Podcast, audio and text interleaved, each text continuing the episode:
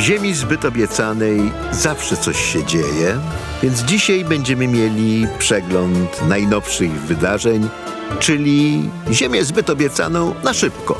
W KHZ tak to jest.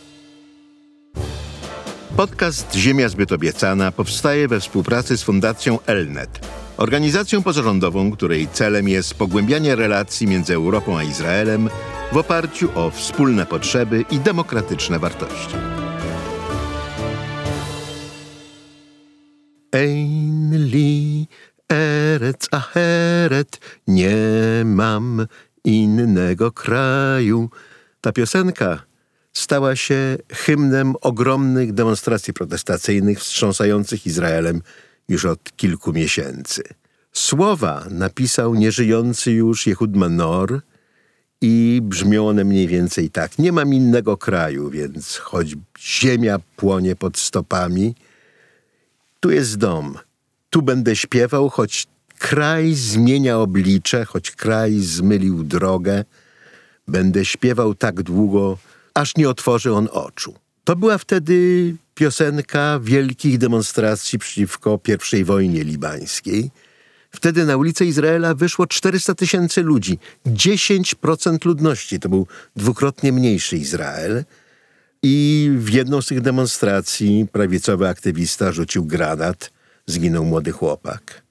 Dzisiaj na ulicę wychodzi pół miliona ludzi. E, to więcej niż 40 lat temu proporcjonalnie mniej, ale te demonstracje rosną z tygodnia na tydzień i z tygodnia na tydzień pogłębia się straszliwy kryzys, który dzisiaj już nie ma najmniejszych wątpliwości jest największym kryzysem w 75-letniej historii państwa. Einlier Zacheret stało się pieśnią wszystkich demonstracji protestacyjnych, niekoniecznie liberalnych czy lewicowych, śpiewali tę piosenkę protestujący przeciwko wycofaniu się z gazy w 2005 roku.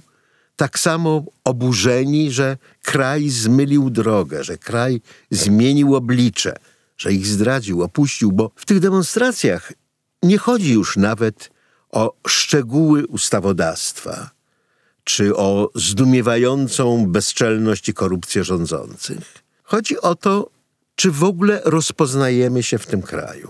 Kilka dni temu prezydent Herzog w dramatycznym wystąpieniu do narodu powiedział, że ci, którzy nie wyobrażają sobie krwi na ulicach, nie wiedzą o czym mówią. Prezydent Herzog jest najbardziej centrowym z centrowych izraelskich polityków, najbardziej umiarkowanym z umiarkowanych. Wszyscy mu to mają za złe, na lewo i na prawo od niego. Więc takie słowa z jego ust y, to nie są lekkie słowa. Herzog ostrzega, kraj stoi na skraju wojny domowej. Żeby temu zapobiec, niezbędny jest kompromis. I taki kompromis Herzog zarysował w swoim wystąpieniu, proponując owszem tak reformy sądownictwa, ale takie, które nie naruszają jego niezależności i nie dają rządowi wszechwładzy. Dają rządowi większy wpływ na nominację sędziów, e, dają parlamentowi większą zdolność przeprowadzania ustaw, które trudniej będzie sądom zakwestionować, ale nie podważają tej zasady, że władza podlega kontroli, że władza większości nie jest absolutna. E, trzeba było koalicji godzinę czasu, żeby odrzucić kompromisową propozycję prezydenta. To jest zniewaga dla inteligencji izraelskiego wyborcy – powiedziała pani minister Miri Regev, ta sama, która kiedy objęła tekę ministra kultury, z dumą mówiła: Ja tam Czechowa nie czytałam, a nie jestem głupsza. Więc tutaj pani minister zarzuciła prezydentowi, że lekceważy inteligencję izraelskiego wyborcy, a zresztą, mówiła pani minister, suweren się już wypowiedział. Suweren dał nam większość, to są nasze ustawy, czyli w co się prezydent wtrąca prezydent wybrany tak jak rząd głosami Knesetu. Poziom buntu tego rządu przeciwko własnemu państwu jest zdumiewający. Tak jak zdumiewające są reakcje społeczne. Były szef Shinbetu, służby bezpieczeństwa, e, wewnętrznej tajnej policji, która broni Izrael przed zagrożeniami z wewnątrz, e, oświadczył, że e, to, co rząd proponuje, to jest pucz. I przypomniał, że wojsko i służby mają obowiązek lojalności wobec demokratycznych władz, nie mają obowiązku lojalności wobec puczu. Kompromis został odrzucony. Większość y, z ustaw, które proponuje koalicja, a które mają znieść niezależność sądownictwa i dać większości parlamentarnej władzę absolutną, już przeszła przez pierwsze czytanie w Knesecie, jeszcze drugie czytanie, trzecie czytanie. To zda się radę zrobić przed Pesach i to będą ustawy, które następnie, co do tego nie ma żadnych wątpliwości, Sąd Najwyższy odrzuci jako niekonstytucyjne. I teraz największym pytaniem jest, co wtedy zrobi rząd. Jeżeli rząd odrzuci wyrok sądu, oświadczy, że nie czuje się związany wyrokami sądów w Izraelu, będzie to znaczyło, że rząd wypowiedział posłuszeństwo swojemu państwu, a tym samym wszyscy ci, którzy normalnie biorą rozkazy od rządu właśnie, będą mieli teraz do podjęcia decyzję, czy będą posłuszni rządowi, czy będą posłuszni państwu, którego interesy wyraża wyrok Sądu Najwyższego. No, to jest oczywiście przepis na wojnę domową. I pamiętamy słowa Herzoga, że ci, którzy mówią, że wojna domowa jest niemożliwa, nie wiedzą, o czym mówią. To jest nie tylko kwestia wielkich uregulowań ustawodawczych. Minister Bezpieczeństwa Narodowego Ben Gwir polecił szefowi policji zdymisjonować szefa policji w Tel Awiwie, bo ten, zdaniem pana ministra, nie dość brutalnie tłumił antyrządowe demonstracje. W Izraelu policja jest niezależna od rządu. Minister nie może wydać polecenia szefowi policji. Może wyrazić swoją opinię, swoją rekomendację. E, natomiast szef policji nie podlega służbowo panu ministrowi. E, szef policji Kobi Szaptaj zwolnił szefa policji w Tel Awiwie. Ten odmówił złożenia stanowiska, stwierdzając, że zwolnienie jest bezprawne. Poparła go pani prokurator generalna Gali Bacharawniara, e, która stwierdziła, że minister Ben-Gwir przekroczył swoje kompetencje, nie miał prawa wydawać takiego polecenia i w ciągu kilku godzin szef policji zmienił swoje stanowisko i przewrócił szefa policji w Tel Awiwie do pełnienia funkcji. On pojawił się, szef telawiwskiej policji, na wielkiej demonstracji protestacyjnej tydzień temu i został powitany owacjami. To w ogóle dość groteskowa sytuacja, w której demonstranci protestując przeciwko polityce rządu owacyjnie witają szefa policji w swoim mieście. Tej samej policji, która tłumiła tydzień wcześniej ich demonstracje, ale robiła to zgodnie z prawem, nie rozpędzała demonstracji, tylko kierowała je na mniejsze ulice, nie biła demonstrantów, e, zatrzymała kilku z nich, którzy zdaniem policji naruszyli prawo. E, I tu szef telewizyjskiej policji stał się no, ucieleśnieniem tego, czego demonstracji bronią. Państwa prawa. Ale te demonstracje daleko już e, wyszły poza tylko sferę państwa prawa mamy do czynienia z głębokim kulturowym konfliktem wewnątrz Izraela. Jeden z demonstrantów, jeden z moich znajomych na demonstracji powiedział mi przez telefon: Mamy dość bycia frajerim, bycia frajerami. My, ta jedna trzecia kraju, która pracuje, płaci podatki, służy w wojsku, mamy dość płacenia haraczu Haredim, Żydom religijnym, którzy nie pracują, ponieważ uważają, że zadaniem Żyda na ziemi jest studiowanie tory, nie służą w wojsku, ponieważ uważają, że służba wojskowa jest marnowaniem czasu, który na studiowanie tory należy poświęcić. Natomiast oczekują, że ci gorsi Żydzi, którzy pracują, będą ze swoich podatków łożyli na ich utrzymanie, a ich synowie, którzy służą w wojsku, będą ich, niesłużących w wojsku, bronili przed zagrożeniami. I przebrała się miara. Jednym z fundamentalnych elementów tego pakietu ustawodawczego, który rząd chce przepchnąć, jest obalenie wyroku Sądu Najwyższego, który stwierdził już e, prawie 10 lat temu, że obowiązek służby wojskowej jest obowiązkiem służby wojskowej, z którego wyznawana religia nie zwalnia. Innymi słowy, że religijni też muszą służyć wojsku. To jest główny powód, dla którego obie partie religijne tak radykalnie popierają rewolucję ustawodawczą rządu Netanyahu. Chodzi o to, żeby ich dzieci mogły nadal nie służyć w wojsku, bo to gwarantuje, podobnie jak fatalny poziom edukacji w szkołach religijnych, że dzieci te ani nie będą mogły skutecznie funkcjonować na rynku pracy, ani nie będą miały niekontrolowanych przez rodzinę, społeczność i rabinów związków społecznych, jakie normalnie wykształcają się podczas służby wojskowej, a więc pozostaną w getcie. Pozostaną na studiowaniu Tory, nie będą mogli funkcjonować w reszcie społeczeństwa izraelskiego i to samo wykluczające się getto religijne będzie trwało. Należy pamiętać, że z punktu widzenia Żydów religijnych jest oczywiście dokładnie odwrotnie. To oni zapewniają bezpieczeństwo Izraelowi, żyjąc tak, jak Pan Bóg przykazał i studiując Jego przykazania. A co się dzieje, kiedy Żydzi odchodzą od ściśle religijnego trybu życia, no to i tak mówią rabini ultraortodoksyjni w Izraelu. No to żeśmy widzieli w Europie. No. Zagłada była karą za to, że Żydzi przestali być posłuszni Panu. To, że my w Izraelu jesteśmy posłuszni Panu, studiujemy Torę i żyjemy zgodnie z Jego przykazaniami, jest najlepszą gwarancją bezpieczeństwa kraju. Ale jeżeli by Żydzi, tak jak wcześniej w Europie, przestali być tak religijni, to kraj zginie. Żadna armia go nie obroni, zostanie zniesiony z powierzchni ziemi, bo Pan nas znowu ukaże.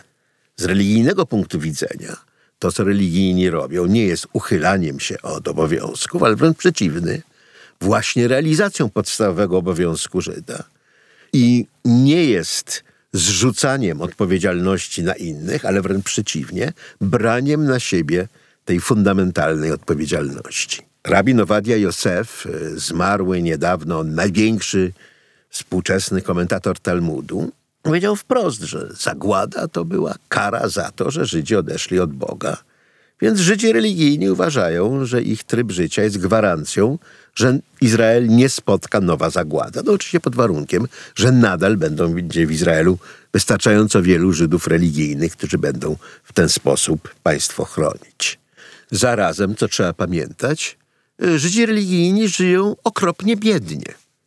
Te subwencje państwowe, jakie dostają na swoją oświatę, jakie dostają e, w ramach powiększonego zasiłku dla bezrobotnych, pozwalają przetrwać od pierwszego do pierwszego, ale jest to naprawdę niezmiernie skromne, biedne życie w małych, ciasnych mieszkaniach, e, bez żadnych luksusów i niemal żadnych przyjemności.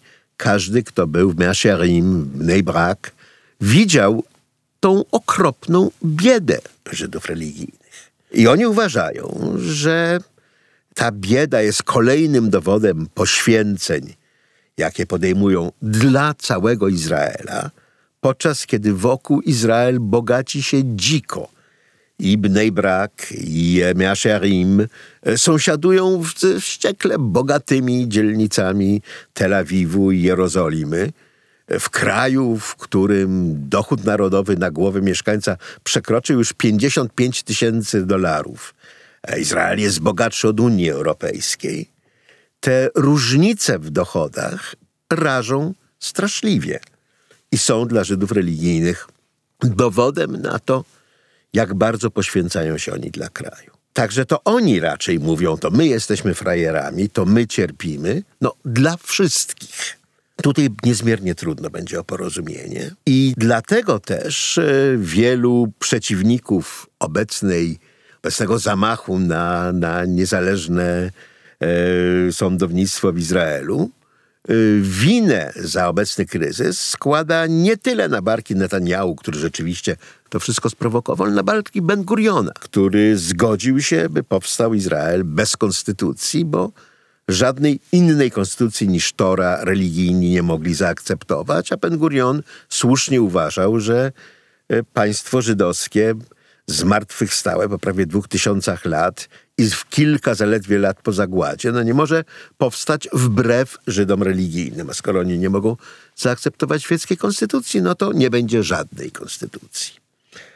Obie strony przy tym, jak to bardzo przytomnie zauważył już dawno wielki izraelski socjolog Awiezer Rawicki, obie strony nieszczególnie się przejmowały tym tymczasowym status quo, bo obie strony były przekonane, że ich dzieci będą nasze.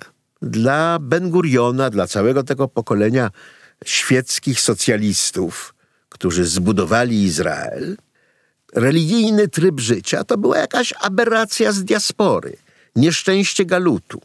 Byli absolutnie pewni, że dzieci tych religijnych Żydów, które będą wyrastały w wolnym, niepodległym, świeckim Izraelu, no porzucą te wszystkie zabobony i staną się tacy jak wszyscy inni Izraelczycy. Owszem, będą sobie chodzili od czasu do czasu do synagogi, tak jak w Europie ludzie chodzą od czasu do czasu do kościoła, ale oprócz tego będą żyli pełnią normalnego państwowego życia i przestaną protestować przeciwko państwu, które ma to do siebie, że jest świeckie.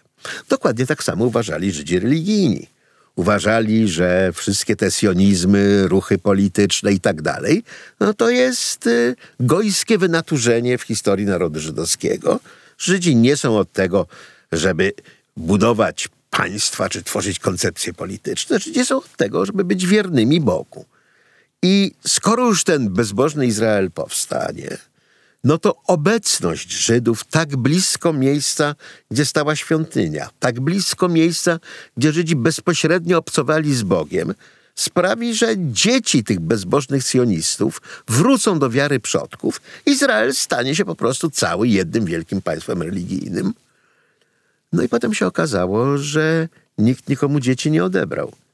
I że ci bezbożni sioniści i wierni Bogu ortodoksi muszą ze sobą żyć w kolejnych pokoleniach i ścierpieć tego nie mogli.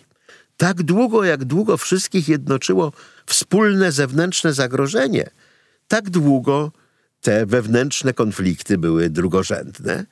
Aczkolwiek mam takiego palestyńskiego przyjaciela, który bardzo lubił chodzić, oglądać, jak izraelska policja rozbija demonstracje protestacyjne ultraortodoksów ja go pytałem, no Mehmet, a co w tym takiego ciekawego? On mówi, ach, bo ja tak mocno kibicuję obu stronom. No oczywiście, no jak Żydzi walczą między sobą, to e, przeciwnicy ich państwa mogą się tylko cieszyć. Szejch Hassan Nasrallah, e, przywódca Hezbollahu, właśnie kilka dni temu powiedział, że na naszych oczach kończy się państwo żydowskie i nic nawet w tej sprawie my nie musimy robić, my jego wrogowie. Żydzi zlikwidują się sami.